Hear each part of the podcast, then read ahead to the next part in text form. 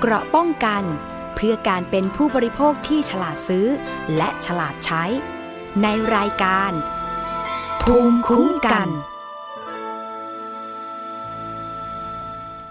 สวัสดีค่ะ คุณผู้ฟังต้อนรับเข้าสู่รายการภูมิคุ้มกันรายการเพื่อผู้บริโภคค่ะ วันนี้วันพุธที่ 28 กรกฎาคม 2564 นะคะ พบกับดิฉันอภิคณาบุราริศค่ะ ทุกวันพุธเลยนะคะ 11 นาฬิกาถึง 12 นาฬิกา 1 ชั่วโมงเต็ม กับเนื้อหาสาระที่นำมาฝากในช่วงนี้กันนะคะ ก็สามารถรับฟังนะคะ ดาวน์โหลดรายการได้ที่ www thai pbs podcast com นะคะแล้วก็ แอปพลิเคชันไทย PBS Podcast นะคะ รวมไปถึงวิทยุในเครือ R Radio วิทยาลัยอาชีวศึกษานะคะ มีในส่วนของวิทยุชุมชนด้วยที่เชื่อมโยงสัญญาณค่ะ เอาละค่ะ เรื่องแรกวันนี้นะคะ ดิฉันอยากมีเรื่องมาเตือนภัยกัน เพราะว่า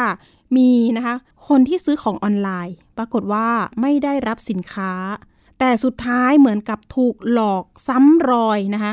ถูกหลอกครั้งแรกก็คือเรื่องของการซื้อสินค้า และยังไม่ได้สินค้านั่นเอง พอครั้งที่สองนะคะก็เหมือนกับว่าอะไม่ได้ของใช่ไหมก็เลย ไปโพสต์เตือนภัยใน Facebook ปรากฏว่ามีมิจฉาชีพค่ะ คุณผู้ฟัง สวมรอยมาบอกว่าเออเนี่ย ฉันก็เป็นผู้เสียหายเหมือนกัน โอ้โหโดนเหมือนกันเลยซื้อ จักรยานไฟฟ้า แต่ไม่ได้รับสินค้านะคะ ราคาก็หลักพันนะคะ สรุปแล้วนะคะ มิจฉาชีพรายนั้นก็บอกว่า เนี่ยเธอ กดลิงก์ตัวนี้สิ ผู้เสียหายคนนี้ก็หลงเชื่อนะคะ ปรากฏว่ากดลิงก์ตามที่มิจฉาชีพนั้นส่งลิงก์มานะคะ รู้สึกว่าจะไป add ไลน์หรือ message คุยกันทาง Facebook หรือเปล่านะคะ ปรากฏว่ากดลิงก์ไปปุ๊บ จะเป็นของธนาคารแห่งหนึ่งด้วยค่ะ ลิงก์เนี่ยนะคะขึ้นชื่อมาเป็นธนาคารแห่งหนึ่งนะคะ นางก็นึกว่าเป็นของธนาคารน่าเชื่อถือ ก็กดลิงก์เข้าไปนะคะ แล้วก็มีการกรอกข้อมูล มีการให้กรอกข้อมูลเป็นข้อมูลส่วนตัว หลักๆ น่าจะมีเรื่องของเลขที่บัตรประชาชน แล้วก็ให้กรอกหมายเลข ATM โอ้โห ชัดเจนนะคะ ATM ด้วยเมื่อวันที่ 19 กรกฎาคมที่ผ่านมานี้เองนะคะปรากฏว่าเงินในบัญชีที่มีอยู่กว่า 6,000 บาทหายไปค่ะคุณผู้ฟัง นะคะ นี่ก็เลยมาเตือนภัยกัน เดี๋ยวเราจะสอบถามไปที่ผู้เสียหายของเราเนาะว่าให้เล่ารายละเอียดหน่อยจะได้เป็นประโยชน์นะคะ ส่วนทางด้านคดีเนี่ยนะคะไปแจ้งความไว้แล้วนะคะ ที่สถานีตำรวจนครบาลธรรมศาลา กรุงเทพมหานครนี่เอง ช่วงนี้นะคะ คนอยู่บ้านค่ะ การซื้อสินค้าออนไลน์เนี่ยตอนนี้ก็โอ้โหเป็นที่นิยมอยู่แล้วนะคะ ไม่ว่าจะแอปดังนะคะ หรือว่าจะเป็นห้างต่างๆ ตอนนี้ก็บริการในการซื้อออนไลน์ส่งถึงบ้าน นะคะ แต่ทีนี้เนี่ยโชคร้ายนิดนึงนะคะเคสนี้ไปซื้อแล้วทีนี้ไม่ได้สินค้า แล้วยังมาโดนหลอกซ้ำสองอีก โอ้โห อันนี้หมดเงินไปเห็นๆนะคะก็คือประมาณ 6,600 บาทว่าอย่างนั้นนะคะช่วงนี้เข้ายากหมากแพงนะเงินแค่ 100 บาทนี่ก็โหมีค่าแล้วค่ะ คุณฟังแต่ว่าเราเสียไปฟรีๆแบบนี้มันมันยังไงกัน แล้วทีนี้เนี่ยใครจะมาช่วยติดตามคดี แล้วคดีแบบนี้นะคะ ข้อกฎหมายจะเป็นยังไง เดี๋ยวเรามีข้อมูลความรู้เนาะแล้วก็ข้อมูลของน้องคนนี้นะคะ ถ้าเกิดว่าทางสอนอนะคะเราสามารถประสานได้แล้วเนี่ยมันก็จะมีขั้นตอนก็คือว่า ส่งข้อมูลนะคะ ขอหมายเรียกพยานไปที่ธนาคาร ที่มันมีเรื่องของเขาเรียกว่าเส้นทางการเงินเนาะเส้นทางการเงินเนี่ยรู้สึกว่าน้องบอกว่ามันมีไปถึงชื่อบัญชีรายหนึ่ง เอ๊ะมันถ้าเกิดว่ามีชื่อบัญชีแล้ว มันจะสืบยากหรือเปล่านะคะ แล้วก็คนที่มีชื่อรับเงินเนี่ยจะเป็นคนร้ายตัวจริงไหมนะคะ เดี๋ยวเราไปพูดคุยนะคะ กับน้องผู้เสียหายท่านนี้ น้องพัดนะคะ อยู่ในสายกับเราแล้ว สวัสดีค่ะน้องพัดคะสวัสดีค่ะ เอาละค่ะน้องพัดเล่าให้ฟังหน่อยเหตุการณ์เนี่ย ข้อเท็จจริงเป็นยังไงเราไปซื้ออะไรก่อน อ๋อได้ค่ะก็คือว่าเรานะคะได้มีการเข้าไปซื้อจักรยานไฟฟ้าค่ะ โดยที่เอ่อมิจฉาชีพอะค่ะได้ประกาศไปประกาศตามโพสต์การซื้อขายอย่างเงี้ยค่ะ ตามเพจต่างๆ เราก็เลยเหมือนกับว่าสนใจแล้วก็คลิกลิงก์เข้าไปในไลน์ค่ะ เพื่อได้มีการคุยจากการไฟฟ้ากัน แล้วปรากฏว่าพอเราโอนเงินไปอะค่ะ เมื่อวันที่ 17 พฤษภาคม แล้วก็วันที่ 19 พฤษภาคมเราก็เลยทักไปถามเขาว่าเออที่โอนเงินไปอย่างเงี้ยค่ะ ได้สินค้าหรือยังปรากฏว่าเขาก็บล็อกเราเลย อ๋อใช่ค่ะ ตายละยังไม่ทันพูดคุยเลย อันนี้คือซื้อผ่านอะไรเอ่ยทำให้เป็นที่มาอ่าในไลน์ค่ะ จะเป็นไลน์ขายจักรยานไฟฟ้า ซึ่งอยู่จะแจ้งว่าตอนนี้เขามีประมาณสิบกว่าไลน์เลย ซึ่งเป็นเครือเดียวกันเลยค่ะ เพียงแค่ได้ที่บัญชีจะถูกเปลี่ยนไปเรื่อยๆ อืม ซื้อในไลน์ไม่ใช่ Facebook เนาะอันตรายมาก ค่ะใช่บอกคืชื่อไลน์ได้ไหมเราคะก็ประกาศโพสต์ตามตาม Facebook ก่อนค่ะอ่าเขาจะไปประกาศตามเอ่อตาม Facebook ก่อนแล้วถ้าเกิดมีคนสนใจเขาจะก็เออรบกวน add ไลน์มานี้เลยนะอ๋อออย่างเงี้ยค่ะซึ่งก็จะเป็นไลน์ add ของจักรยานไฟฟ้าเลย ที่ตอนเนี้ยที่หนูรวบรวมข้อมูลมาได้ก็มีประมาณสามสี่ไลน์เลยค่ะ ก็คือเหมือนกับว่าจะเป็นแอดมินอะสอบคนละคน แล้วก็ได้ที่บัญชีอะค่ะ จะถูกเปลี่ยนไปเรื่อยๆ ซึ่งวิชาชีพก็บอกได้หลายคนเลย เลขที่บัญชีมีหลายคน แล้วเพจที่ใช่เราไปเจอใช่ค่ะชื่อว่าอะไรคะจะได้เตือนกัน อ่าจะเป็นเพจจักรยานไฟฟ้าเลยค่ะ มันจะขึ้นอ๋อแบบหลายชื่อมาก แต่ว่าให้ให้ทุกคนได้สังเกตเลยว่า ถ้าขึ้นว่าจักรยานไฟฟ้าอ่าราคาพันสองหนึ่งพันขายมาแล้วสิบปีไว้ใจได้อะไรอย่างเงี้ย ให้ระวังเลยค่ะ ว่ามันคือของปลอมอ๋อตอนโอนเงินซื้อใช่ค่ะจักรยานไฟฟ้าเราโอนเท่าไหร่คะเขาขายหนึ่งพันสองลดให้เหลือหนึ่งพันค่ะเลยโอนไปหนึ่งพันบาทอ๋อ ลดราคาอีกใช่อีกเพราะต่างว่าเขาหาจะกใช่ใช่ค่ะเขาจะตั้งชื่อว่าลดล้างสต็อกอะไรอย่างเงี้ย แล้วก็ จะมีพวกทะเบียนการค้าอะไรขึ้นมาโชว์ด้วยนะคะ แต่ว่าถ้าเกิดอืมส่วนที่เรารู้เป็นภาษาชีพคือ ถ้าเกิดว่าบางคนอาจจะฉุกใจคิดก่อนก็คือเอาเลขทะเบียนการค้าค่ะไปเช็คดูมันจะขึ้นเป็นของบริษัทอื่น อันเนี้ยให้ให้ระวังเลยอ๋อทะเบียนการค้าตอนนี้ปลอมมาทุกรูปนะคะแบบอาจจะไม่ปลอมแหละเอาของคนอื่นมาใช่เอาของคนอื่นมาใช่ค่ะเรื่องของคนอื่นมาใช่ค่ะอืมแล้วก็เลยเราก็เลยเข้าเรื่องตรงที่ว่า อ่าพอเราโดนอย่างนี้ใช่ไหมคะ ในก็ใน Facebook อะค่ะมันจะมีเพจขึ้นชื่อว่าเอ่อ Black List Seller คือจะเป็นเพจที่ เขาสร้างขึ้นมาเพื่อให้ประชาชนหลาย ๆ คนนะคะก็แล้วก็เข้าไปพิมพ์กันว่าเออมิจฉาชีพคนนี้โกงนะ เพื่อเป็นการเตือนภัยให้หลาย ๆ คนเข้าไปดูใช่ค่ะหนูก็เลยได้เข้าไปในเพจในเพจนี้เข้าไปเตือนว่าอ่าคนชื่อคนนี้นะอะไรอย่างเงี้ยค่ะจักรยานไฟฟ้าเขาโกงเรานะอะลูกค้าอย่าไปโอนเงินกันนะคะอะไรอย่างเงี้ยเราเป็นการเตือนทีเนี้ยค่ะ ในในเพจ Blacklist Seller อะมันไม่ได้มีแค่คนดีๆ ที่เป็นผู้เดือดร้อนเสียหายอะเข้าไปอยู่จริง ๆ ก็คือจะมีพวกมิจฉาชีพอย่างเงี้ยที่ฉวยโอกาสจากตรงเนี้ยค่ะอืมแฝงตัวค่ะเข้าไปด้วย ใช่ค่ะ เราก็เลยเป็นหนึ่งในนั้นที่โดนเหมือนกัน เพราะว่าพอเราไปแจ้งเตือนเตือนทุกคนอย่างเงี้ยว่าให้ระวังนะ ก็มีมิจฉาชีพอะค่ะที่แต่งตัวอยู่นั้นทักอินบ็อกมาหาเราใน Facebook ใช่ อันเนี้ยเป็นที่มาของที่เราโดนหลอกเงินไปหกพันหกเลย เรียกได้ว่าใช่ค่ะโดนหลอกซ้ำสองเนาะอ่าใช่ค่ะเรียกว่าอาจจะเดี๋เป็ยวนนะความโง่เขลาของเราอ่าด้วย ไม่เป็นไรไม่เป็นไรเรามาเตือนกันได้ อย่างนี้ในในรอบแรกเนี่ยที่เราโอนเงินไปหนึ่งพันบาทเนี่ย ชื่อบัญชีเนี่ย คนละบัญชีกับที่เรา โดนเอาเงินไปหกพันกว่าบาทใช่ไหมคะ ใช่ใช่ค่ะอืมอันนี้ใช่เลยค่ะหนูก็เราไม่คิดว่าจะเป็นคละแก๊งกันแต่ก็มาแข่งตัวในนี้อ่าอาจจะเป็นแก๊งเดียวกันไหมคิดว่า อันอันนี้หนูก็ไม่แน่ใจเนาะเพราะว่าต้องให้ตำรวจตามสืบข้อมูลต่อ เพราะว่าค่ะเราไม่สามารถสืบได้ขนาดนั้น แล้วแล้วใช่ไอ้ค่ะตัวที่เราโอนไปก็เลยหนึ่งพันค่ะบาท เราได้แจ้งความไหม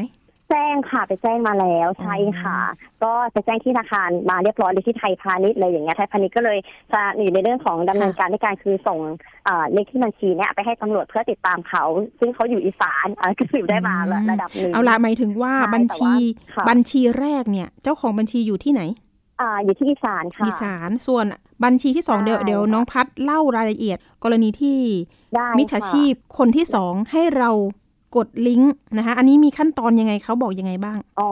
ได้ค่ะ อันนี้นะคะ ก็คือจะมีอ่าจะเป็นแบบบุคคลทั่วๆไปอะค่ะ ก็จะทัก inbox มาหาเราว่าเนี่ยโดนหลอกขายจักรยานไฟฟ้าเหรอ แล้วก็เพิ่งโดนมาเหมือนกันนะอะไรอย่างเงี้ยอืมแล้วก็การตามเรื่องตำรวจอะอาจจะช้าหน่อยอะไรเงี้ยให้เราอะลองแจ้งไปที่ไทยพาณิชย์สิว่าเราอะโดนโกงนะอะไรเงี้ยเผื่อเขาจะแบบมีวิธีการอายัดช่วยเหลือเราได้อะเขาก็จะมาในรูปแบบนี้นะคะ ซึ่งเราก็เชื่อว่าคนส่วนมากอย่างเงี้ยกว่าเราที่จะเดินทางไปหาสถานีตำรวจอะอะกลับเหมือนกับเราโทรไปที่ธนาคารอย่างเงี้ยมันน่าจะแบบไวกว่า หรือว่าการติดต่อผ่านธนาคาร เราก็เลยหลงกลตรงนี้ได้ง่ายๆ ก็ได้คือด้วยการที่ว่าเขาอะค่ะ ก็จะส่งลิงก์มา ซึ่งเพจใน Facebook นะคะ ทุกคนสามารถ search ได้เลยก็คือจะเป็น SCB w a c Connect นะคะ อันเนี้ยคือเป็นเพจปลอม ซึ่งตอนเนี้ยก็ยังเปิดดำเนินการอยู่ด้วยใช่ค่ะ SCB w a c Connect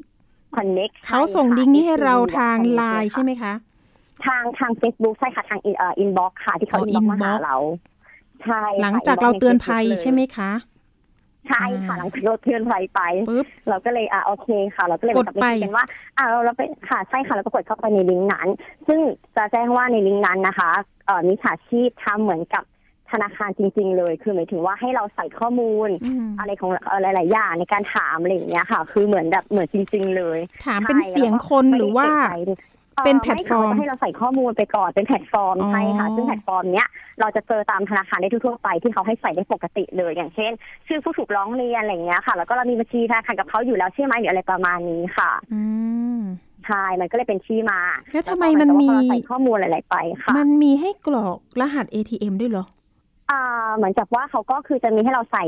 ใส่เลขอะไรแบบนี้พวกอย่างเช่น เลขบัญชีหรือว่าเลขอะไรก็ตามใช่ไหมคะซึ่งสมัยเนี้ยเราจะถูกลิงก์กับพวกมือถือแอปพลิเคชัน mobile อะไรเงี้ยอยู่แล้ว แล้วพอส่งไปอย่างเงี้ยค่ะเขาก็จะมีกลับมาว่าอ่ามีรหัส OTP ขึ้นไหมครับ ลูกค้าอะไรอย่างเงี้ย อ่าใช่ค่ะใช่ตรงนี้นะคะคือสำคัญเลยที่ทำให้เราพลาดแล้วเราก็ ไม่ได้แบบมายั้งคิดด้วยอะไรอย่างเงี้ยใช่เพราะว่าเหมือนกับอ่าใช่ค่ะตรงนี้ก็คือจะเป็นจุดที่ให้ทุกคนระวังนะคะแล้วพอเหมือนกับว่าโอเค เราได้รหัส OTP มาเนี่ย พอเราแจ้งเขากลับไปนั่นหมายความว่ามิจฉาชีพจะสามารถเข้าระบบของพวกเราทุกคนได้อยู่แล้วใช่ค่ะ OTP เนี่ยสำคัญมากนะคะ เวลามันมีแมสเซจมาถึงเรามันก็จะแจ้งรหัส OTP ปุ๊บคนร้ายขอเลขหน่อยค่ะอันนี้สำคัญมากอ่าใช่ค่ะ ค่ะ พอเขาได้รหัสนี้ไปปุ๊บนะคะ สามารถ เข้าไปถึงในบัญชีเราเลยใช่เพราะฉะนั้นยกย้ายก็เหมือนเป็นเป็นเราแล้วใช่ค่ะเขาจะเอาบัญชีใครมาใส่ของเรา หรือเราจะเขาจะเอาเงินของเราออกไปยังไงก็ได้ใช่ค่ะซึ่งตรงนี้เราก็เป็นเหมือนกับว่าอันนี้เราไปที่เอ่อไทยพาณิชย์แล้วอ๋อนี่โทรไปเช็คที่สำนักงานใหญ่แล้วเนาะอ่าใช่ค่ะว่าเราก็เพราะว่ามันมี message เด้งขึ้นมาหาเราว่าเนี่ยเออมีเงินออกไปหกพันหกร้อยบาทโอนไปถึงบัญชีพร้อมเพย์คนนี้นะ ซึ่งเราก็เอ๊ะ ตอนนั้นเราก็ยังทำงานอยู่แล้วใครมาถอนเงินของเราไปวะเราก็เลยฉุกคิดไปว่าเมื่อประมาณสองนาที โอเค เราทราบแล้วว่ามิจฉาชีพใช่ค่ะ ใจหายแวบเลยก็หายแวบเลยค่ะน้องพัดก็เลยเอ๊ะแต่เราคือหนูหนูเอะใจตรงที่ว่าเงินหนูในบัญชีอะค่ะบัญชีประมาณแค่สามพันกว่า แล้วอีกสามพันกว่าคือมาจากที่ไหน เราก็เลยได้ทำการเอ่อตรวจสอบทางธนาคารใช่ไหมคะเพราะเราเป็นเจ้าของบัญชีตัวจริงอยู่แล้วธนาคารก็เลยลิสต์มาให้เลยว่าเหมือนมิจฉาชีพอะค่ะไปโอนเงิน ที่ไหนมาไม่รู้ผ่านในผ่านเข้ามาในบัญชีเราด้วยสามพันกว่าบาท แล้วก็โอนเราไปพร้อมกันบัญชีปลายทางสุดท้ายใช่ค่ะ เดี๋ยวนะ ยังไงไม่เข้าใจหมายถึงว่าเขามีเงินปริศนาเนี่ยผ่านบัญชีเราด้วยสามพันแต่แต่เงินเดิมของเราคือหกพันหกถูกไหมมีประมาณเอ่อไม่ค่ะเงินในบัญชีของเรามีประมาณสามพันกว่าบาทอ๋อโอเคใช่ก็คือสามพันปุ๊บคงไปหลอกใครมาอีกนั่นนะสิสรุปถ้าตัวตัวเงินตัวเงินอะตัวเงินจริง ๆ ของเราก็คือเสียหายประมาณ สามพันบวกกับหนึ่งพันค่าจักรยานเนาะใช่ค่ะก็เป็นประมาณสี่พันกว่าอ่า แล้วสามพันนี่นะคะ ของใครไม่รู้นะคะ อาจจะแบบเอ๊ะใช่ค่ะ น้องพัดอาจจะถูกแจ้งความแล้วหรือเปล่าเนี่ย อะไรอย่างนี้ ใช่ค่ะ ใช่ อันนี้ก็ไม่รู้เลยเพราะว่าเอ่อในในการโอนมาค่ะที่ธนาคารเช็คให้มันขึ้นแค่คำว่าอินเทอร์เน็ตแต่ไม่มีชื่อต่อท้ายใช่ธนาคารก็ตรวจสอบไม่ได้ด้วยอันนี้ยากเลย ทีนี้เขาทำอะไรในบัญชีใช่ค่ะ ตอนนี้อายัดบัญชีของตัวเองหรือยัง ยกเลิกอะไรหรือยังอายัดเรียบร้อยแล้วค่ะ แต่ว่าธนาคารแจ้งว่าอย่าเพิ่งปิดบัญชีเพราะให้รอให้คดีจบก่อนแล้วเราค่อยปิดอ๋อเหรอคะใช่ค่ะ แล้วถ้าเกิดมีเงินคนอื่นเราโอนไปเราทราบเราเป็นใครแล้วถ้ามีเงินปริศนาเข้ามาอีกทำไงเนี่ยอ๋อไม่ค่ะจะไม่เข้าเออจะไม่สามารถเข้ามาทำอะไรได้แล้ว เพราะว่ามันถูกอายัดไปแล้วอ๋อใช่ค่ะ แล้วทีนี้เนี่ย คนที่เป็นบัญชีนะ เออแค่ชื่อเนาะชัยสันเนี่ย ก็อาจจะเป็นเคสแบบเราหรือไม่ เราก็ไม่รู้ คนที่รับเงินเราอะจริงๆแล้วอ่าหกพันหกใช่ค่ะ เพราะว่าบัญชีปลายทางไปหาคนนี้ก็ต้องสุดท้ายแล้วตำรวจก็ต้องไปสืบต่อว่าบัญชีปลายทางคนเนี้ยเป็นของเขาจริงไหมใช่แต่เหมือนพอที่ได้ทราบอันนี้ขออนุญาตนะคะพอที่ได้ทราบข้อมูลมาเขามีเปิดเออเปิดเบอร์ความผิดทั้งหมดห้าเบอร์ก็เลยคิดว่าน่าจะเป็นเขาหรือเปล่าอ๋อ เคสนี้เปิดเปิดเบอร์ไว้ห้าเบอร์ ใช่ค่ะห้าเบอร์เป็นเบอร์พร้อมเพย์เพื่อให้คนนะคะโอนเงินเข้าไปบัญชีนี้ใช่ซึ่งก็ได้มีการเช็คแล้วว่า บางเบอร์ค่ะ เปิดเพียงแค่ห้าวัน บางเบอร์เปิดเป็นแค่สิบเอ็ดวัน บางเบอร์เปิดเป็นสิบปีอะไรเป็นหนึ่งปีสองปีอะไรอย่างนี้เลยมิจฉาชีพจะใช้ชื่อตัวเองเหรอ ถ้าเกิดเขาเขาเก่งจริง ๆ เขาจะไม่ใช้ชื่อตัวเองเลย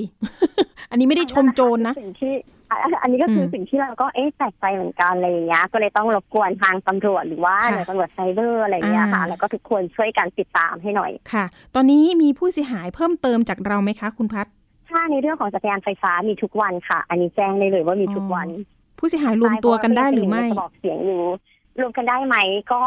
ถ้าเกิดวันนี้เห็นบัคคิสก็คือมีเยอะอยู่ค่ะ ต้องต้องลองไปรวมตัวกันดูอะไรเงี้ยแต่หลายคนอาจจะแบบเพิกเฉยใช่เพราะว่าแค่เจ็ดร้อยหรือพันนึงแล้วก็กล่าวว่าจะไปแจ้งความกว่าจะไปอะไรหลาย ๆ อย่างเงี้ยบางคนก็เลยอัดใจอะไรเงี้ยก็มีใช่ใช่ค่ะ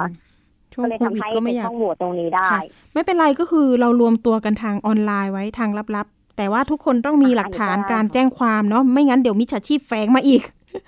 นะ ในออนไลน์เนี่ยน่ากลัวเหลือเกิน แต่เบื้องต้นเนี่ย เบื้องต้นเนี่ยตอนแรกพี่ไม่รู้ว่าอะมันมีการกรอกนะคะรหัส OTP ด้วยนะคะก็มีข้อมูลเนี่ยแหละใช่ไปปรึกษากับทางท่านรองผู้บัญชาการที่ตำรวจไซเบอร์อะเนาะอ่า ประมาณว่าท่านคะ ลิงก์ปลอมจากธนาคารเนี่ย มันมีปรากฏมาแล้วถ้าเกิดว่าเรากดลิงก์เข้าไปปุ๊บเนี่ยทำไมเงินในบัญชีเราถึงหายคะท่านก็ให้ข้อมูลเบื้องต้นว่า ไม่น่าจะเป็นไปได้นะ ถ้าเราไม่ได้เข้าไปทำธุรกรรมนะคะที่มี OTP แล้วนำ OTP เนี่ยให้กับผู้อื่น นะคะแต่ถ้าจะเกิดขึ้นเนี่ยเราต้องกดลิงก์จนทะลุไปถึงยอมรับเงื่อนไขนะคะส่งข้อมูลทางบัญชีใช่บัตรประชาชนค่ะเบอร์โทรนะคะมันสามารถเห็น OTP ของเรา แล้วมันก็จะนำไปแก้ในอ่าเขาเรียก e-banking แล้วมีการอ่าโอนเงินใช่ออกไป เหมือนพวกแอปเงินค่ะกู้เถื่อนนะคะที่ได้เบอร์โทรของเราไป นะคะค่ะอันนี้ข้อมูลตำรวจไซเบอร์ อันนี้เตือนประจำน้องพัดต้องระวังให้ดี แล้วก็อย่าหลงเชื่อลิงก์แปลกๆ ต้องเช็คแบงก์ก่อนเนาะอ่า แล้วข้อกฎหมายตำรวจให้ข้อมูลอะไรเพิ่มเติมไหมคะ ที่สอนอธรรมศาลา ก็ตำรวจก็ตอนนี้ก็คือรอเอกสารของธนาคารค่ะอ่าถึงจะแบบเรียกผู้ต้องหาใชายเรียกผู้ต้องหามา คุยกันก่อนค่ะว่าเนี่ยบัญชีเงินโอนของคุณจริงไหมอะไรเงี้ย ซึ่งตอนนี้ก็รออยู่ค่ะอื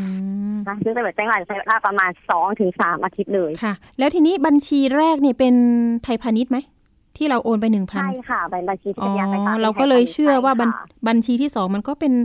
เหมือนไทยพาณิชย์เหมือนกันใช่ไหมลิงก์ลิงอ่าบัญก์ชีด้วยที่สองคือลิงก์ใช่ค่ะเป็นลิงก์ของไทยพาณิชย์ใช่เพราะก็วันนี้ฉันคิดว่าอ๋อเราโอนที่ไทยพาณิชย์เนี่ยควรแจ้งอ่า SCB หรือสิแจ้งไทยพาณิชย์เลย แสดงว่าพี่ว่านะคะไม่แน่นะคะ ผู้ก่อเหตุอาจจะเป็นคนเดียวกันนี่แหละใช่หรือว่าในแล้วกระบวนติดตามผู้ซื้อไงใช่ค่ะแล้วแล้วอ๋อค่ะหรือว่าเราโพสต์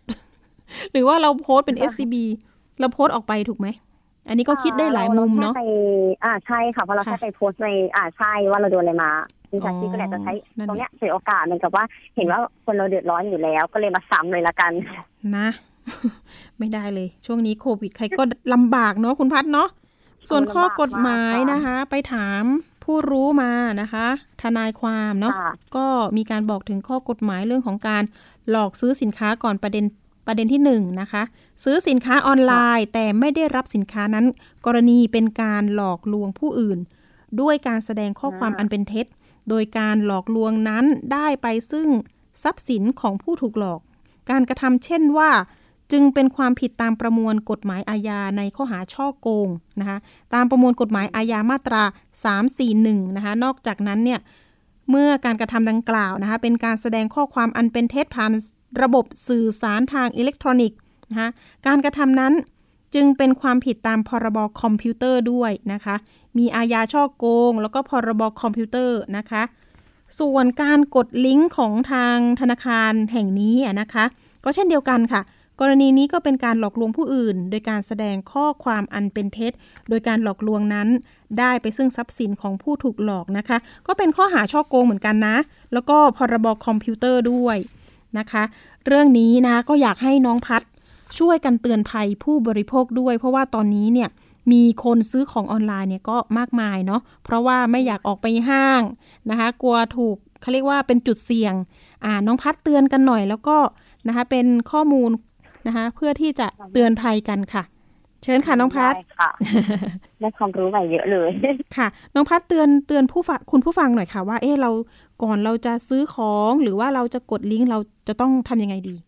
อ๋อก็จริงๆแล้วนะคะ แนะนำเลยว่าก่อนที่เราจะซื้อสินค้าอะไรเงี้ยให้เราเข้าไปที่ Tech Back Reseller เลยค่ะ แล้วก็ลองเอาชื่อนามสกุลนะคะของ ผู้ค้าขายไปเสิร์ชดูก่อนว่าพวกเนี้ยติดแบ็คลิสต์ไหมซึ่งคนส่วนมากก็จะสภาพตรงนี้ไปคือหมายถึงว่าซื้อเสร็จปุ๊บโอนเลยอะไรเงี้ยแต่ซึ่ง Tech Back Reseller อะค่ะ เขาจะมีขึ้นเลยว่าวิสาชีพคนนี้คนนี้อย่างเงี้ยโกงอยู่ ซึ่งตรงเนี้ยก็จะเป็นการป้องกันในระดับหนึ่งใช่ค่ะ ก็เหมือนกับว่าครั้งนี้ก็เป็นบทเรียนให้เราเลยว่า ต่อไปเราจะซื้อสินค้า เราจะก๊อปชื่อกับนามสกุลไปเสิร์ชก่อน หรือว่าเช็คให้ชัวร์ก่อนหรือว่าถ้าเกิดว่าไม่มีบริการปลายทางเนี้ยหลังๆมาก็จะเลือกที่ไม่สั่งแล้ว เพราะว่าก็ค่อนข้างกลัวเหมือนกันอืมใช่ค่ะ ด้วยเนาะแล้วก็ซื้อของอาจจะต้องเลือกแพลตฟอร์มที่น่าเชื่อถือถูกไหมฮะแต่จริงๆสมัยนี้ก็น่ากลัวหมดเลยทำยากวิชาชีพก็อาจใช่ค่ะง่ายไปหมดเลยก็สามารถทำที่แบบมันเรียนมากค่ะ ค่ะ ตอนนี้น้องพัดค่ะบอกว่าหนูกลัวไปทุกสิ่งอย่างเลยค่ะระแวงค่ะ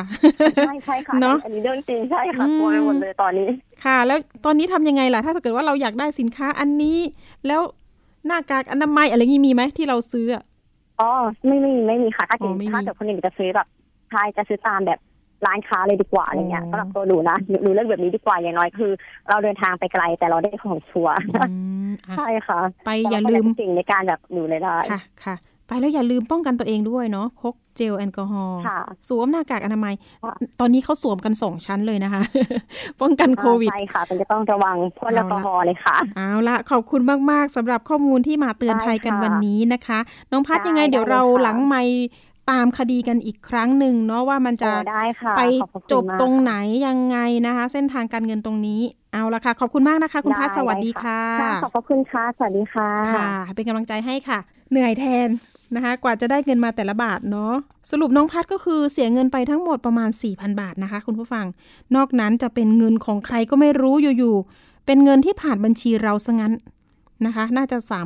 3,006หรือเราจะต้องตกเป็นผู้ต้องหาเหมือนเคส ที่ไม่รู้อิโนอิเนที่ว่าเอ๊ะถูกถูกนำบัญชีไปผ่านแบบนี้ไหมนะคะ ก็ต้องแจ้งความเป็นหลักฐานนะคะ จริง ๆ แล้วต้องแจ้งความหลาย หลายประเด็นเลยนะสำหรับของเคสน้องพัดนะคะ อย่างเช่นหนึ่งก็คือคดีแรกนะคะโอนเงินไป 1,000 บาทซื้อของไม่ได้ของนะคะมีชื่อบัญชีปลายทางอยู่แล้ว ส่วนคดีที่2เนี่ยก็คือการถูกกดลิงก์ปลอม ลิงก์ปลอมเสียเงินไปประมาณ 3,000 บาทเนาะแล้วก็ต้องลงไว้เป็นหลักฐานว่าถ้าเกิดว่าบัญชีเราถูกนำไปใช้นะคะอย่างที่เราไม่ได้ทำเนี่ยก็ต้องแจ้งไว้เป็นหลักฐานป้องกันตัวเองไว้ค่ะ นะคะเผื่อว่าจะตกเป็นผู้ต้องหาในอนาคตหรือไม่ยังไงนะคะ เอาละค่ะ เรื่องนี้ก็เป็นกำลังใจให้อีกครั้งหนึ่งนะคะ ไปเรื่องต่อไปเลยเรื่องนี้นะคะ ไม่พูดถึงไม่ได้ตอนนี้นะคะ ฉีดวัคซีนนะคะ การเลื่อนของไทยร่วมใจนะคะของวันที่ 24 ถึง 30 มิถุนายนเนี่ยเริ่มฉีดใหม่แล้วนะ มีคิวที่ว่าเลื่อนมาจากมิถุนายนนะคะ ก็ได้รับการ ประกาศออกมาแล้วนะคะว่า 24 25 ฉีดวันที่ 27 กรกฎานะคะ26 27 มิถุนายนที่ถูกเลื่อนมานะคะ ฉีดวันที่ 28เอ่อ28 มิถุนากับ 29 มิถุนานะคะ ฉีดวันที่ 29 กรกฎาคม 64 อันนี้ที่ลงทะเบียนไว้ไทย PBS เนี่ย มาได้เลยนะคะ แล้วก็วันพุธมิถุนายนนะคะ ได้รับการฉีดในวันศุกร์นี้วันที่ 30 กรกฎาคม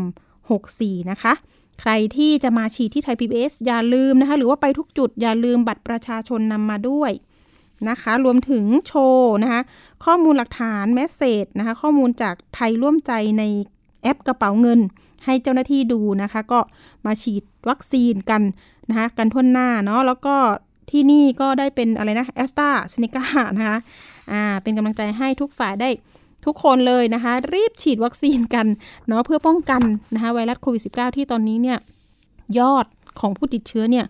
มันหลักหมื่นนะคะ หลักหมื่นหมื่นสี่หมื่นห้าแทบทุกวันนะคะ ก็คงต้องขอความร่วมมือนะคะ ไปยังประชาชนทุกคนนะคะที่ไม่ว่าจะเป็นครอบครัวที่ติดเชื้อแล้วนะคะ ครอบครัวที่โดนกักตัว ตอนนี้คนใกล้ตัวดิฉันเองเนี่ยก็มีความเสี่ยงหลาย ๆ คนเลยทีเดียวนะคะ มีคนที่ อะลูกกับภรรยาติดโควิดนะคะแต่ตัวเองเพิ่งไปตรวจปุ๊บ เอ๊ะแต่ว่าไม่เจอเชื้อนะคะตรวจ 3 ครั้งยังไม่เจอเชื้อ แต่ว่ามีอาการปอดอักเสบ ดิฉันก็ไม่มั่นใจว่าอ้าวปอดอักเสบนี้มันเป็นโควิดไหมนะคะแต่ทีนี้การตรวจของเขาเขาบอกว่าตรวจ 3 รอบแล้วไม่เจอเชื้อ อีกเรื่องหนึ่งที่อยากจะนำมาฝากนะคะจิตอาสาทั้งหลายที่เป็นกำลังใจเป็นเขาเรียกว่าแผนกสเสบียงให้กับคุณหมอ อันนี้ เป็นเคสตัวอย่างที่อยากจะนำมาบอกเล่ากันนะคะ จิตอาสาที่ศูนย์ส่งเสริมมิตรภาพบำบัดเพื่อนช่วยเพื่อนนะคะ ที่ศูนย์การแพทย์ปัญญานันทพิขุชนรประทาน หรือว่าเรียกว่าโรงพยาบาลชนรประทานก็ได้ตั้งอยู่ที่จังหวัดนนทบุรีนะคะ มีการรวมตัวกันเพื่อทำถุงพลาสติกเนี่ยค่ะถุงแกงนี่แหละค่ะ ถุงแกงธรรมดานี่แหละค่ะ เอามาดัดแปลงทำถุงสวมเท้าให้กับแพทย์ ทำให้แม่บ้านทำให้คนเก็บขยะในโรงพยาบาลนะคะ ที่ต้องอสัมผัสเชื้อนะคะ หลีกเลี่ยงไม่ได้เลยนะคะ คนที่อยู่ในโรงพยาบาลจะต้องเดินไปไหนมาไหนนะคะ เจอผู้ป่วยนะคะ ทั้งผู้ป่วยที่ไม่ติดโควิด ทั้งผู้ป่วยที่ติดโควิดนะคะ อันนี้ก็เป็นความเสี่ยงของคุณหมอของบุคลากรทางการแพทย์เนาะแล้วก็รวมถึงเรื่องของ ตอนนี้เตียงนะคะอย่างที่บอกในโรงพยาบาลแต่ละแห่งก็ล้นหลามนะคะ เตียงเต็มนะคะ ต้องทำยังไงต้องมาช่วยแก้ไขปัญหาตรงนี้ยังไง ก็จะมีระบบเรื่องของ home isolation หรือว่า community นะคะ isolation นะคะหรือว่าเขาเรียกว่าป่วยแล้วก็รักษาตัวอยู่ที่บ้าน แต่ว่าโรงพยาบาลที่นี่นะคะชลประทานเองเนี่ยก็มีระบบนี้ขึ้นมาเหมือนกันนะคะกำลังจะ นะคะทำเป็นรูปเป็นร่างนะคะ เอ๊ะมันมีวิธีการยังไง เดี๋ยวข้อมูลนี้นะคะ เราอยากจะไปคุยนะคะกับคุณหมอที่ทำงานเป็นด่านหน้านะคะ โอ้เผชิญกับผู้ป่วยทุกวันนะคะ คุณหมอมีวิธียังไงอะไรยังไง เดี๋ยวเราไปคุยกับแพทย์หญิงชานิการวงประเสริฐสุขนะคะ ท่านเป็นหัวหน้าสาขาเวชศาสตร์ครอบครัว ศูนย์การแพทย์ปัญญานันทพิกุ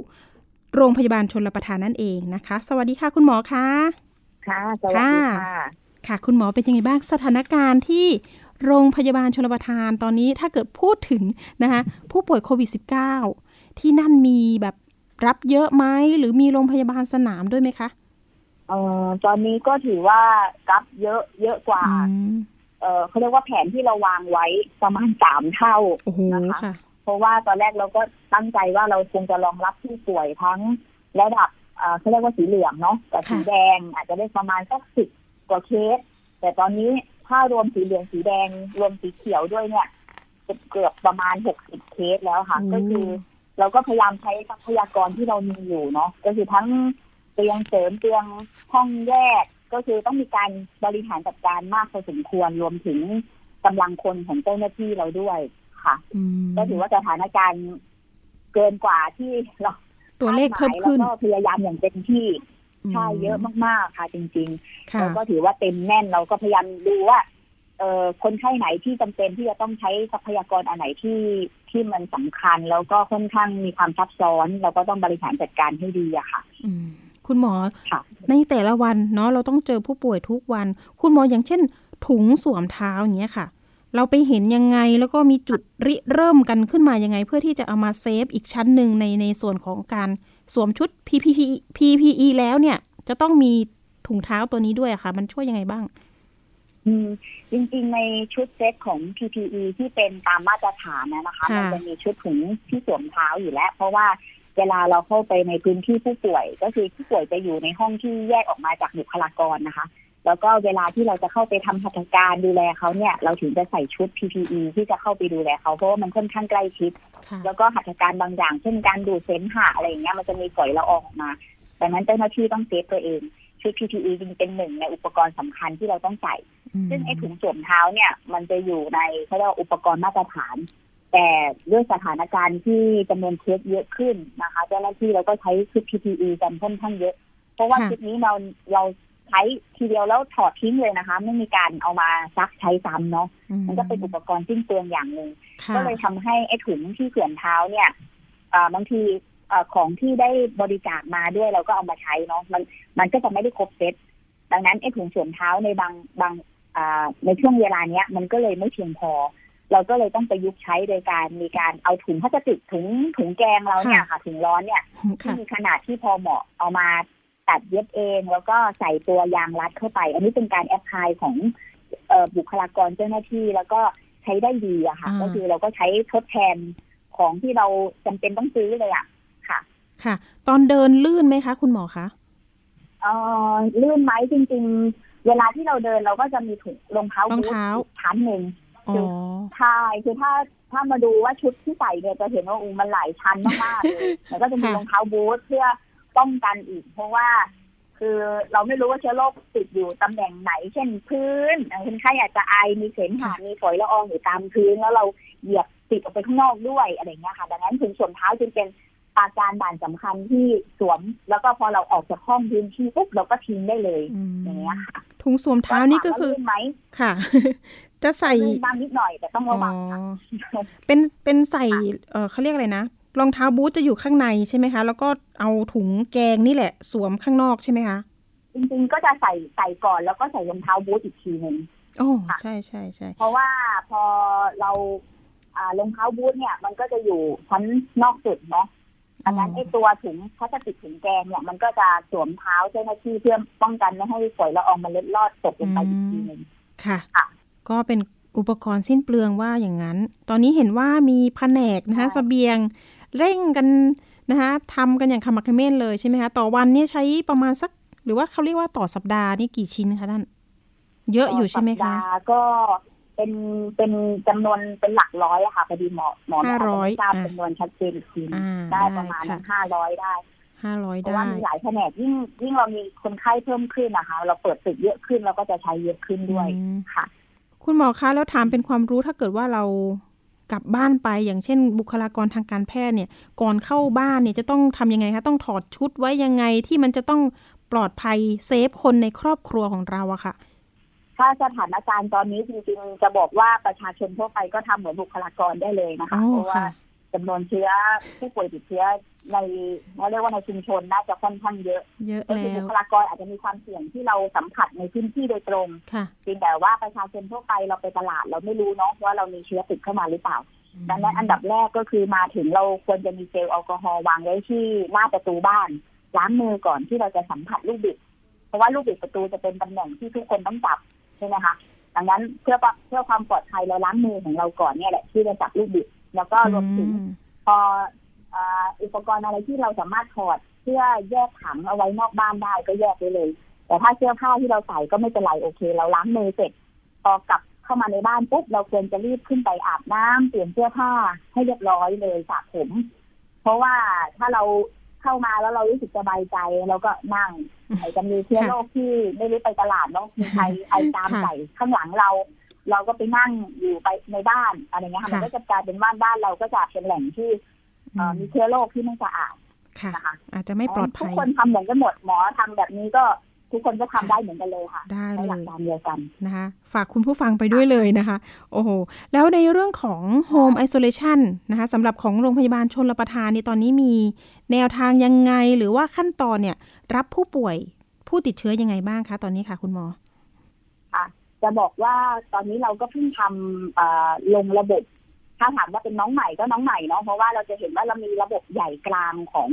เอ่อราชวิทยาลัยเวชศาสตร์ครอบครัวที่เป็นทำในโซนของกรุงเทพและปริมณฑลค่ะตรงนั้นเนี่ยเขาจะเป็นศูนย์บัญชาการใหญ่เขาเรียกว่ามีเครือข่ายใหญ่ แล้วก็มีคนไข้อยู่ในอยู่ในกล่องเรียกว่ากล่องแล้วกันนะคะ ประมาณห้าพันถึงหนึ่งหมื่นคนเท่าที่ดูอยู่ตอนนี้ เพราะว่าเขาไปไปร่วมดูกับเขาด้วยเหมือนกัน แต่ตอนนี้ที่วางระบบของชลประทานเนี่ย เราเพิ่งเริ่มทำมาประมาณสัปดาห์กว่าๆถึงสองสัปดาห์นี่เองค่ะ ก็คือเรานำร่องก่อนกลุ่มเอ่อคนไข้ที่มาตรวจที่โรงพยาบาลแล้วก็เราก็เอาเขาเข้าระบบ แล้วก็ลองทดลองดูว่าระบบของเรามีข้อผิดพลาดตรงไหนในการดูแล เลือกเลือกโปรแกรมแพลตฟอร์มที่เราจะใช้ทำ telemedicine เนาะหรือว่า telehealth เพื่อติดตามผู้ป่วยในแบบออนไลน์อืมไม่ต้องสัมผัสระยะทางไกลได้ค่ะก็ถือว่าค่อนข้างจะ เออเป็นรูปร่างเนาะเหมือนที่ที่เหมือนที่น้องบอกอะค่ะว่าเป็นรูปเป็นร่างขึ้นแล้วเริ่มเริ่มรันระบบได้แล้ว แล้วก็อืมตอนนี้ขยายออกไปเพื่อรองรับประชาชนในพื้นที่ ก็คือเอ่อขยายออกไปเป็นของพื้นที่สิทธิ์ของชนประทาน แล้วก็คนที่อยู่ในพื้นที่ของชนประทานนะคะอืมอันนี้ที่ที่ที่แจ้งว่าเป็นของชนประทาน เพราะว่าเราก็มีการประสานกับในส่วนของอ่าโรงพยาบาลอื่น ๆ ที่อยู่ในพื้นที่อำเภอแล้วก็จังหวัดด้วย ค่ะ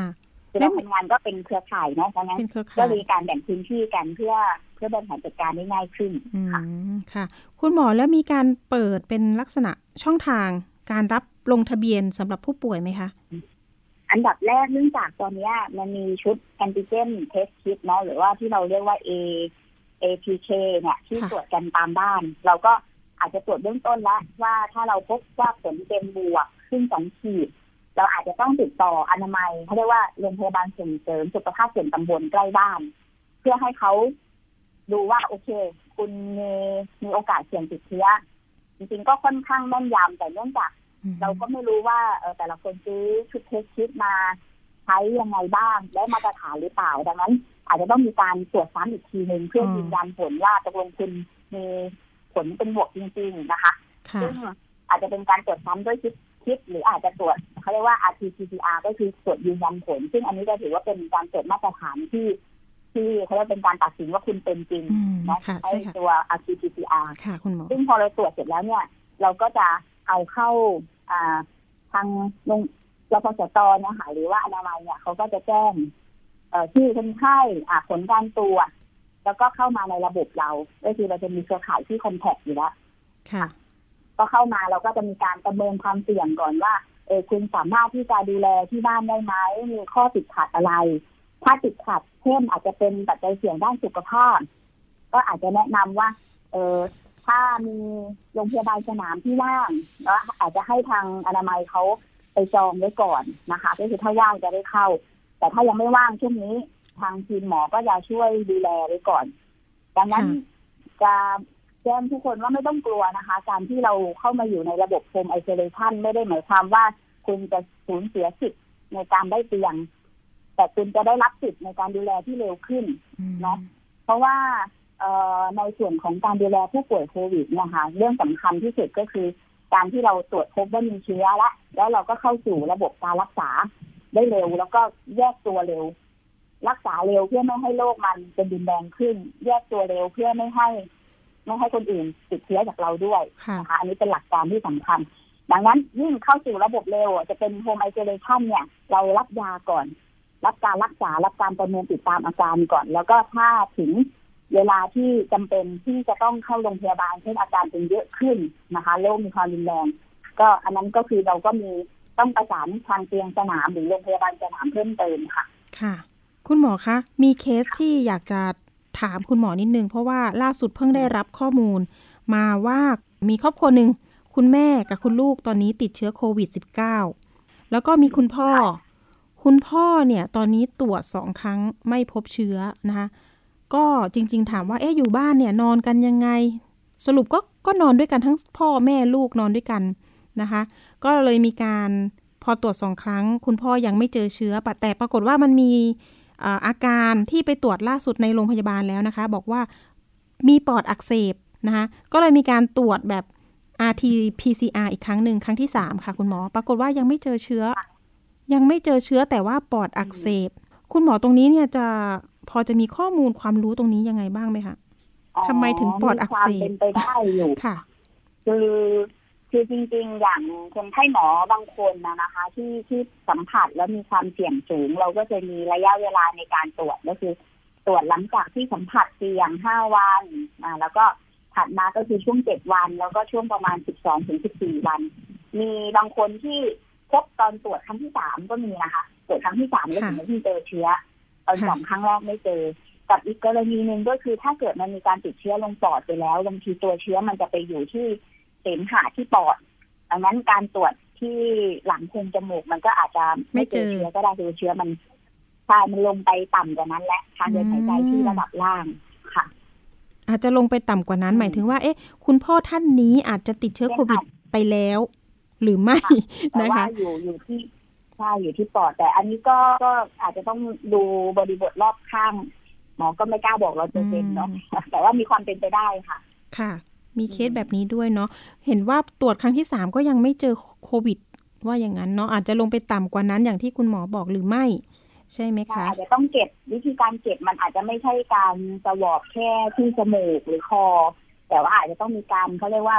เอ่อดูดเสมหะจากจากหลอดลมที่อยู่ข้างล่างเนี่ยค่ะ มันจะมีวิธีการในการเก็บที่ที่ลึกขึ้นกว่านั้น ซึ่งจะมีโอกาสเจอเชื้อมากกว่า ถ้าเกิดเชื้อมันลงปอดค่ะ เรียกได้ว่าดูดเสมหะ จากในปอดหรือเปล่าคะ ถ้าถ้าภาษาคุณหมอหรือว่าแพทย์จากจากในจากในหลอดลมคอ มันก็จะอยู่ต่ำลงมาจากจากคอหอยเลยจากในหลอดลมค่ะ ก็เป็นความรู้เนาะเพราะว่าหลายคนสงสัยไงว่า เอ๊ะทำไมไม่ติดอะแล้วลูกกับเมียติดนะคุณหมอ เอาละค่ะ เป็นข้อมูลความรู้ อัน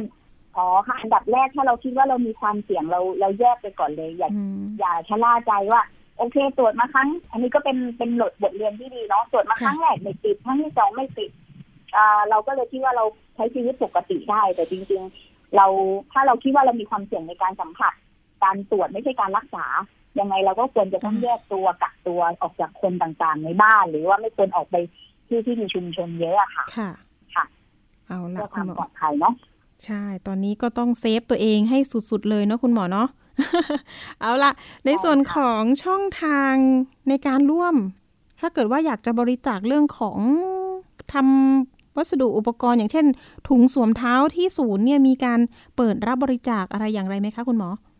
ก็อาจจะรับบริจาคทั้งในส่วนของถุง ถุงก็คือว่าวัตถุดิบเนาะในการที่จะทำนะคะเพราะว่าเราทำกันเป็นหลายร้อยเนาะอันที่สองก็คือถ้าใคร อยากจะมีกำลังกายที่จะช่วยอย่างเช่น อ่า เห็นตอนนี้มีบางออฟฟิศที่เขา work from home กันหรือว่าเขาอาจจะไม่ได้มาทำงานคือทำงานปกติไม่ได้เนี่ย เราก็ใช้เป็นชั่วโมงจิตอาสาเนาะก็ก็เป็นอะไรที่น่ารักดีนะคะเขาก็ใช้ชั่วโมงจิตอาสามาช่วยกันทำเย็บถุงให้เราอย่างเงี้ยค่ะก็เป็นประโยชน์มากๆเลยค่ะ ค่ะ ก็ถ้าเกิดมีใครสนใจอยากจะบริจาคสิ่งของก็ไปที่ ส่งไปได้เนาะเป็นไปรษณีย์ดีกว่า ไปรษณีย์ก็ได้ได้ค่ะไปที่ศูนย์ส่งเสริมมิตรภาพบำบัดจิตอาสาเพื่อนช่วยเพื่อนค่ะเอ่ออาจจะวงเล็บนิดนึงเนาะโรงพยาบาลชนประทานได้ใช่ไหมคะคุณหมอได้ค่ะอ่าเลขที่ก็คือ 222 หมู่หนึ่งถนนติวานนท์ตำบลบางตลาด อำเภอปักเกร็ด จังหวัดนนทบุรี อันนี้มีเบอร์บัญชีด้วยไหมคะ คุณหมอ ยังเออเลขที่บัญชียังไม่เป็นไร นึกไม่ออกค่ะ นึกไม่ออกไม่เป็นไรเราส่ง ลองลองอ่า เอาเอางี้เรามีเรามีเว็บไซต์เราเอ่อเสิดเข้าไปที่เขาเรียกว่าศูนย์มิตรภาพบำบัด นะคะเพื่อนช่วยเพื่อนของอ๋อโรงพยาบาลชนประทานก็จะมีช่องทางติดต่อเจ้าหน้าที่ได้หรือโทรศัพท์มาอะไรอย่างเงี้ยได้ค่ะออกได้จะได้เลยสะดวกขึ้นนะคะ หรือโทรไปที่เบอร์ 025022345 นะคะ ต่อเบอร์ 1750 นะคะ วันนี้ขอบคุณคุณหมอค่ะนะคะ มาก ๆ เลยสำหรับข้อมูลความรู้นะคะ แพทย์หญิงชนิการวงประเสริฐสุขหัวหน้าสาขาเวชศาสตร์ครอบครัว ศูนย์การแพทย์ปัญญานันทพิขุชนลประทานค่ะ คุณหมอขอบคุณมากค่ะ สวัสดีค่ะขอบคุณมากค่ะ สวัสดีค่ะ เอาละค่ะ ช่วยกันคนละไม้ละมือนะคะ เพราะว่าตอนนี้เนี่ยจะทำโฮมไอโซเลชันด้วยก็มีความต้องการถุงยังชีพด้วยนะคะ ถ้าเกิดว่าใครมีกำลังนะคะ ก็ประสานไปได้ตามที่เบอร์ดิฉันบอกนะคะ 02502 2345 ต่อเบอร์ 1750 นะคะ เอาละค่ะ นี่ก็เป็นเรื่องราวที่นำมาฝากกัน แล้วก็ช่วงต่อไปนะคะ ไปติดตามในช่วงคิดก่อนเชื่อกับดรแก้วกังสดานอัมภัยนักพิษวิทยา และคุณชนาทิพย์ไพรพงศ์นะคะ วันนี้มีประเด็นเรื่องระวังโฆษณาที่ใช้ศัพท์ว่าดูเลิศนะคะ ไปติดตามค่ะ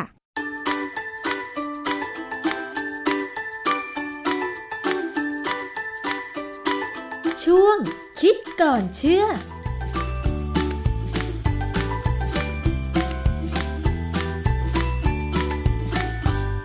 บกับช่วงคิดก่อนเชื่อ กับดรแก้วกังสดานนภัยนักพิษวิทยากับดิฉันชนาทิพย์ไพรพงศ์ค่ะ วันนี้เรามาพูดถึงเรื่องของการโฆษณากันนะคะ คุณผู้ฟัง ในมุมของนักโฆษณาเนี่ยก็มักจะต้อง มีวิธีการทำโฆษณาเพื่อให้ออกมาแล้วมันจูงใจผู้ชมผู้ฟังให้เลือกซื้อสินค้า โดยมักจะเลือกใช้คำที่คิดว่ามันจะสามารถดึงดูดความสนใจ หรือมีความพิเศษสำหรับสินค้านั้นๆ เพื่อที่ว่าผู้บริโภคเนี่ยจะได้ตัดสินใจซื้อสินค้านั้นโดยเร็วนะคะ แต่ว่ามันจะมีบางคำที่มันอาจจะผิดในเรื่องของการอนุญาตโฆษณา เพราะว่ามันเป็นคำที่อาจจะชวนทำให้ผู้บริโภคนั้นเข้าใจผิดเกี่ยวกับสาระสำคัญของสินค้านั้นๆ ก็ได้ หรือบางทีอาจจะเป็นคำโฆษณาที่ในหลักการวิทยาศาสตร์แล้วไม่สามารถพิสูจน์ได้ก็มีนะคะ ซึ่งคำเหล่านั้นมีข้อที่น่าสังเกตสำหรับผู้บริโภคอย่างไรต้องไปถามกับอาจารย์แก้วค่ะ อาจารย์คะ ในเรื่องของโฆษณาเนี่ย ถ้าใครไม่ระมัดระวังฟังแล้วไปหลงเชื่อก็อาจจะ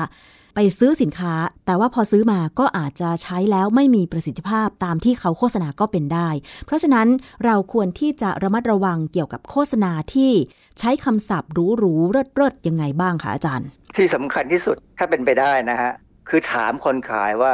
คำนี้หมายความว่าไง ถ้าเป็นคำที่เราไม่แน่ใจว่ามันคืออะไร ในเว็บไซต์หนึ่งที่ quackwatch.com เนี่ยเขาเป็นเว็บไซต์เกี่ยวกับการ สอนให้คนได้เข้าใจให้ไม่หลงเชื่ออะไรง่าย ๆ ไม่ให้ถูกหลอกนะฮะค่ะหลักการอันหนึ่งที่นักโฆษณามักใช้คือใช้คำที่เช่นศัพท์การแพทย์ ถ้าเป็นฝรั่งเนี่ยเขาอาจจะใช้ศัพท์ที่เป็นภาษาลาติน หรือภาษากรีก หรือภาษาโรมันด้วยซ้ำอ่านะฮะคือเป็นภาษาที่คนไม่รู้ใช่แต่ฟังแล้วดูดี ยิ่งถ้าเป็นศัพท์การแพทย์ที่จะเป็นภาษาลาตินเนี่ยเอามาใช้ ซึ่งถ้าสมมติคนที่เห็นโฆษณาก็มีความรู้สึกว่า เออ มันขลังมั้งนะฮะอย่างนี้ มีมีสินค้าตัวหนึงไงว่าในบ้านเราเนี่ยมีน้ำมันหลายอย่างผสมกัน มันเป็นน้ำมันหลายชนิดทั้งจากพืชและสัตว์นะเขาโฆษณาและส่วนหนึ่งที่เขาโฆษณาเป็นคลิปหรือว่าในในทีวีก็มีเนี่ยนะเขาบอกว่าใช้กระบวนการผลิตเรียกว่า synergy extract เพิ่มประสิทธิภาพดูแลร่างกาย ผมก็งงว่าไอ้ synergy extract มันเป็นยังไงนะค่ะเพราะว่าเราก็คือคำว่า synergy เนี่ย มันมีความหมายไหมนน่จะใกล้มันมีมันน่าจะใกล้กับคำว่า synergistic แปลว่าอะไรผมไปคะเปิดดูวิกิพีเดีย แปลว่าการเพิ่มความสามารถในการทำงาน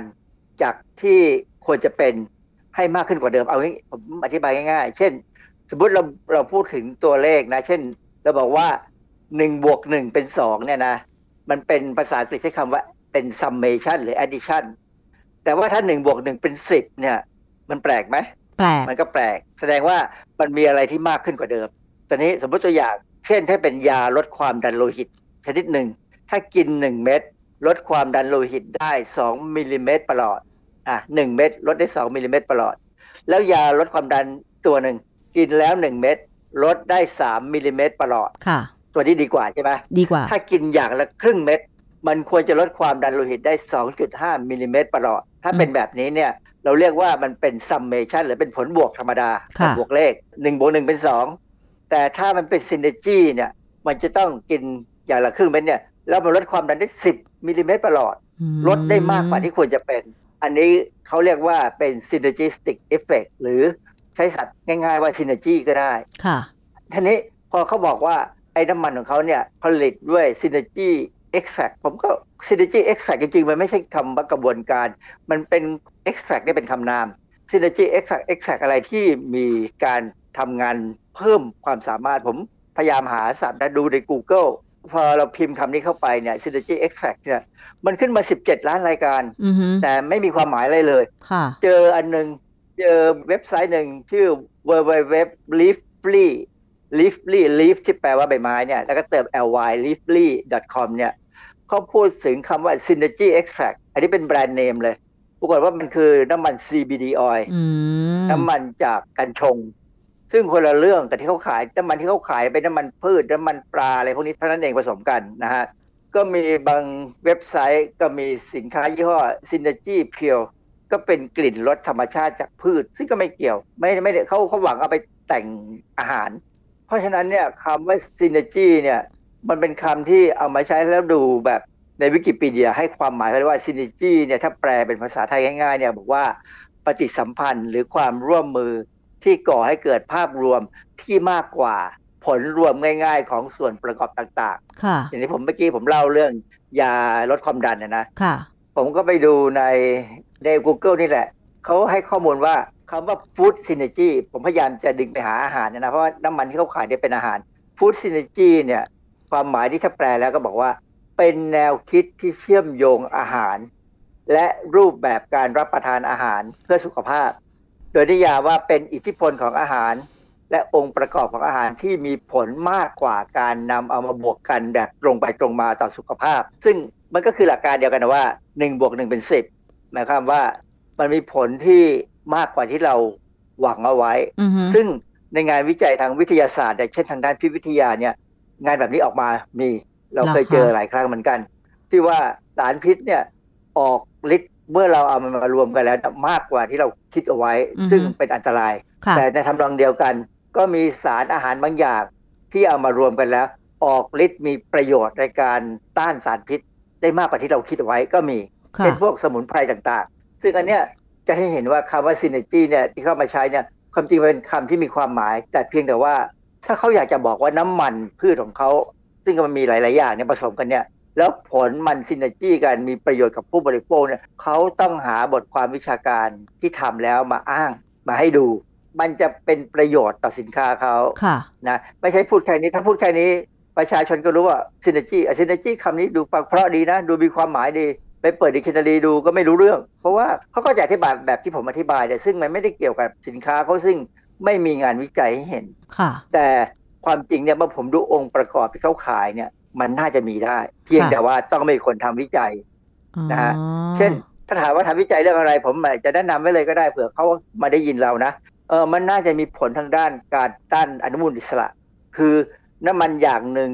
มันควรจะต้านได้ในระดับหนึ่ง เพราะว่าน้ำมันเขาเนี่ยเป็นพวกโพลีอันแซตอือฮึโพลีอันซัตูเรต d ฟ a ต y แอซิดมันต้องต้านอนุมูลอิสระได้อยู่แล้ว แต่เมื่อใช้มากกว่าหนึ่งอย่างเนี่ยมารวมกันเนี่ยมันควรจะต้านได้ดี และซึ่งความจริงเนี่ยมีหลาย ห้องปฏิบัติการของมหาวิทยาลัยเนี่ยหลายแห่งเนี่ยสามารถทำวิจัยเรื่องนี้ได้ค่ะ ผมเลยคิดว่าถ้าเขาได้ยินเนี่ยแนะนำให้เขาไปทำเลย แล้วเขาก็เอามาโฆษณาได้ ถ้าค่ะมีงานวิจัยที่ยิ่งถ้าตีพิมพ์ได้นะ มันก็เป็นเรื่องที่เราไม่ปฏิเสธ การโฆษณาที่มีงานวิจัยมาช่วยสนับสนุนนะมาอ้างอิงได้ เออทำได้ก็ดีถ้าเป็นของดีนะ ก็จะโฆษณายังไงคนซื้อคนเขามีปัญญาซื้อกิน แล้วเขาได้ประโยชน์ก็ดีสำหรับผู้บริโภค สรุปแล้วอย่างเช่นคำว่า synergy extract เนี่ย ถ้าในเชิงของการวิจัยหรือในวงการวิทยาศาสตร์เนี่ย คือมันก็มีว่าบางทีผลิตภัณฑ์หนึ่ง ก็จะมีประสิทธิภาพตามคำโฆษณา ก็คือใช้คำว่า synergy extract ได้ก็คือมันจะมีคุณประโยชน์มากกว่าที่เราหวังไว้ แต่ว่าถ้าเกิดหยิบมาโฆษณา แล้วยังไม่มีงานวิจัยสนับสนุนเนี่ย บางทีผู้บริโภคก็อาจจะไม่ได้ทราบข้อมูลที่แท้จริงว่าจริง ๆ แล้วเนี่ยกับคำโฆษณานั้นเนี่ยมันสมเหตุสมผลหรือมันสามารถอธิบายตัวสินค้านั้นได้จริง ๆ หรือไม่ใช่ไหมอาจารย์ คือทางทางวิทยาศาสตร์เนี่ยเราจะใช้คำว่า synergistic effect synergistic effect ไม่ได้คำว่า synergy extract เนี่ยผมไม่เคยเห็นหรอกนะ เพิ่งมาเห็นนี่แหละ แล้วก็ไปเห็นว่ามันเป็นเป็นแบรนด์เนมเป็นเทรดเนมของเขา เพราะฉะนั้นคำศัพท์นี่ไม่ถูกต้องนะในแง่ที่ว่ามันไม่ใช่กระบวนการ มันเป็นคำนามธรรมดาเท่านั้นเองมันก็ที่เขาใช้เป็นชื่อยี่ห้อของน้ำมัน CBD oil อะน้ำมันกัญชงเนี่ยเขาก็ไม่ได้โฆษณาอะไรที่เป็นแบบนั้นก็เพียงแต่บอกว่า ชื่อแบรนด์เนมเป็นอย่างนี้ ก็เท่านั้นเองคนก็รู้นะฮะเพราะฉะนั้นคำศัพท์จริง ๆ ที่ควรจะใช้ถ้าคิดว่าน้ำมันหลาย ๆ ชนิดรวมกัน แล้วได้ผลดีกว่าอย่างเดียวเนี่ย ต้องใช้คำว่า synergistic effect ค่ะ แต่ว่าโดยสรุปแล้วถ้ามีการโฆษณาสินค้า แม้จะใช้คำเลิศหรูขนาดไหนเป็นคำศัพท์แสงในวงการวิทยาศาสตร์ แต่ถ้าบางคำศัพท์ที่ผู้บริโภคฟังแล้วอาจจะไม่รู้เรื่องว่ามันคืออะไร การตัดสินใจซื้อสินค้าบางทีก็อาจจะตัดสินใจซื้อเลย เพราะคำโฆษณาที่หรูๆแต่บางทีพอไม่รู้ความหมายก็คือไม่ซื้อไม่สนใจเลยก็เป็นได้เนาะอาจารย์เนาะถ้ามีสตางค์เขาอาจจะซื้อแต่จริงๆเนี่ยผมกำลังสงสัยว่า คนที่ดูแลเรื่องนี้ปล่อยหลุดมาได้ยังไง แต่มันก็เยอะอะผมว่าเราจะเห็นเลยว่าการโฆษณาสินค้าสมัย ตอนนั้นมีโฆษณาสินค้าหลายอย่างเนี่ย ที่กว่าที่เจ้าหน้าที่เขาจะไล่บอกว่าเลิกนะโฆษณาอย่างนี้ไม่ได้นะ ใช้เวลาเป็นปี เพราะว่า เจ้าหน้าที่มีน้อยงบประมาณมีน้อยนะ เวลาไม่พอจะดูอะไรเงี้ยนะค่ะ คือเขาโฆษณาบางทีไปโฆษณาดึกๆ หรือว่าโฆษณาออนไลน์เนี่ยโฆษณาออนไลน์ที่ทำอะไรแทบไม่ได้เลยนะ ใช่ เพราะว่ามันสามารถเรียกดูข้อมูลได้ตลอดเวลาเลย แล้วก็ควบคุมยากนะอาจารย์ อย่างเช่น ไปเจอเว็บหนึ่งโฆษณาใช้คำที่ต้องห้ามของออยหรือกสทช คือเขามีประกาศคำโฆษณาที่ห้ามใช้ใช่ไหมคะอาจารย์ แต่พอทำผิดจากเว็บหนึ่ง พอจับได้ต้องปิดเว็บไปก็ไปเปิดอีกเว็บหนึ่ง ซึ่งโฆษณาออนไลน์เนี่ยจริง ๆ แล้วเนี่ยผู้บริโภคถ้าเกิดว่าไม่อยากจะตกเป็นเหยื่อต้องรู้เท่าทันคำโฆษณาเหล่านี้ให้มาก ๆ นะคะ อาจารย์ คือผู้บริโภคถ้าเห็นอะไรแปลก ๆ ก็ควรจะสงสัยแล้วก็ถามหาความรู้เลย ยิ่งถ้าเป็นเป็นไปได้เนี่ยถามผู้ผลิตเลยว่าไอ้คำนี้หมายความว่าไง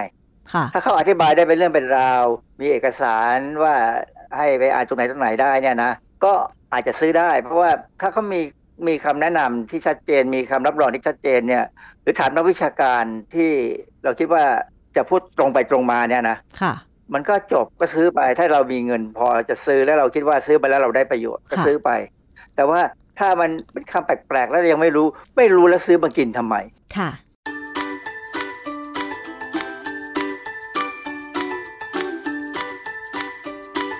ช่วงคิดก่อนเชื่อ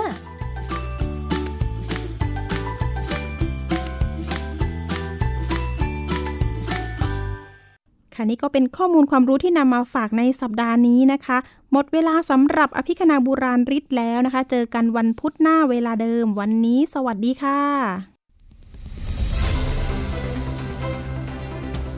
ติดตามรายการได้ที่ www.thaipbspodcast.com แอปพลิเคชัน Thai PBS Podcast หรือฟังผ่านแอปพลิเคชัน Podcast ของ iOS Google Podcast Android Podbean SoundCloud และ Spotify ติดตามความเคลื่อนไหวของรายการและแสดงความคิดเห็น โดยกดถูกใจที่ facebook.com/thaipbspodcast